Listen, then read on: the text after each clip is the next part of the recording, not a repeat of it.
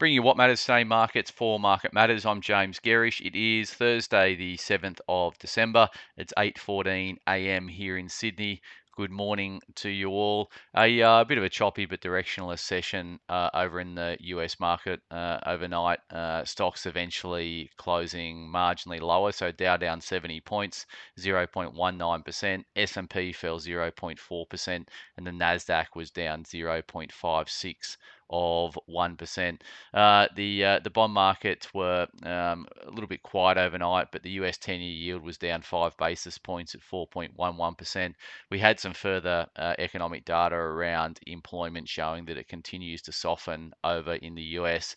Uh, so that's continuing to put downward pressure on uh, on bonds. The 10 year uh, fell more than the two year overnight. So US two year yields are actually up two basis points at 4.6%. Just to give you some context around where they've been uh, and where relative to where they are. So US 10 year yields peaked above 5% uh, and are now down nearly 90 basis points from their highs. So there's been a big reversion around interest rate expectations as, we, as we've been speaking about and writing about, uh, and that's obviously flowing through into uh, bond yields. Uh, commodities were a mixed bag overnight, but ultimately crude oil was the biggest drag over there. So um, uh, uh, Brent crude was down nearly 4%, 74 spot 26. WTI actually dipped below 70 US a barrel, so it's trading uh, at 69.86 at time of recording.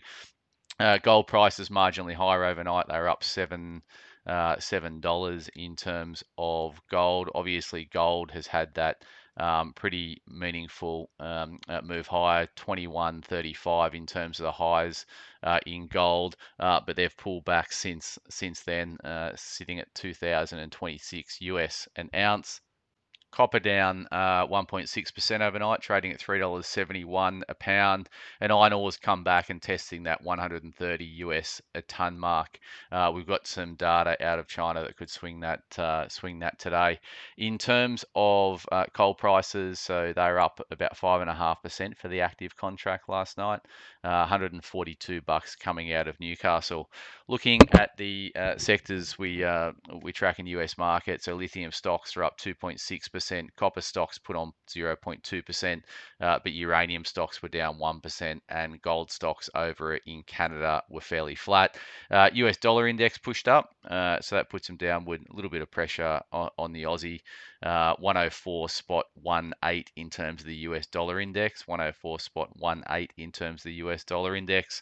Uh, we've spoken about the range that it's been trading in from 107 down to 100, so we're pretty much at the midpoint of that trading range at this point in time. So uh, our view is the US dollar goes lower, but we've probably had the lion's share of the downside move in this drive. So um, US dollar to consolidate at the midpoint of the range would be our call for now.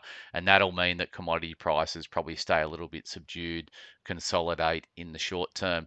In terms of the Aussie dollar, it's trading at 65 spot 50 US cents, uh, only down marginally on the session. And BHP over in the US was up 0.7%. SPI futures are down 34 points this morning, but that obviously comes on the back of a very solid rally that we had yesterday. The ASX 200 put on 116 points, uh, best gain in over a year, uh, and that was a 1.65% increase of the um, the main indice over here in Australia.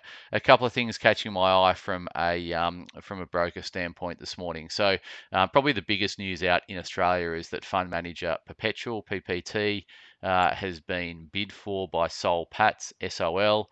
Um, it values, uh, it's an all script deal, uh, values Perpetual at 27 bucks a share, which is about a 21% premium to the closing price yesterday.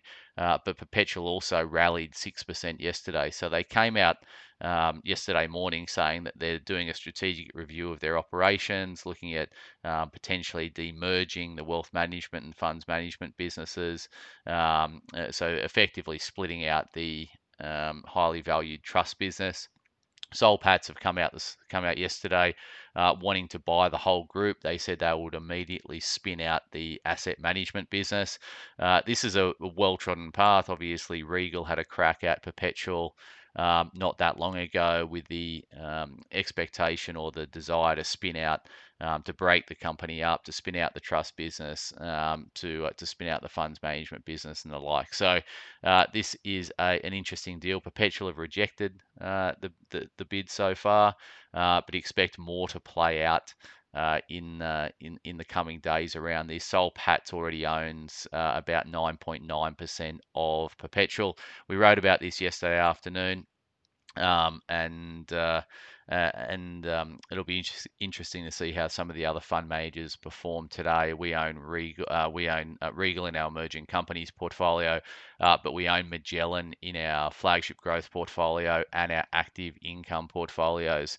In terms of broker moves this morning, so we've got Clean Seas, uh, that's CSS, cut to neutral at Sparebank. Evolution cut to underweight at Jarden, $3.20 price target. EVN uh, Evolution uh, came out of a cap raising yesterday. Uh, they placed $525 million worth of stock at $3.80 a share. It closed just below, well, closed about 20 cents below that. Um, uh, so uh, interesting to see some broker moves on the downside this morning. Neuren uh, NEU cut to hold at Bell Potter, 1750 price target. And uh, that's about it in terms of broker moves for you today. Uh, there's no earnings out on the docket uh, this morning. We've got a bit of um, trade data due out at 11:30, so we've got exports and imports uh, due out at 11:30, uh, and obviously that feeds into the trade balance. Uh, on the Market Matters report today, we're going to look at um, obviously the macro environment and how it how it's changing uh, or evolving our investment uh, positioning across the Market Matters portfolios with a focus on our active growth portfolio. Uh, so keep an eye out for that at 9:45. And as always, thanks for starting your day with Market Matters.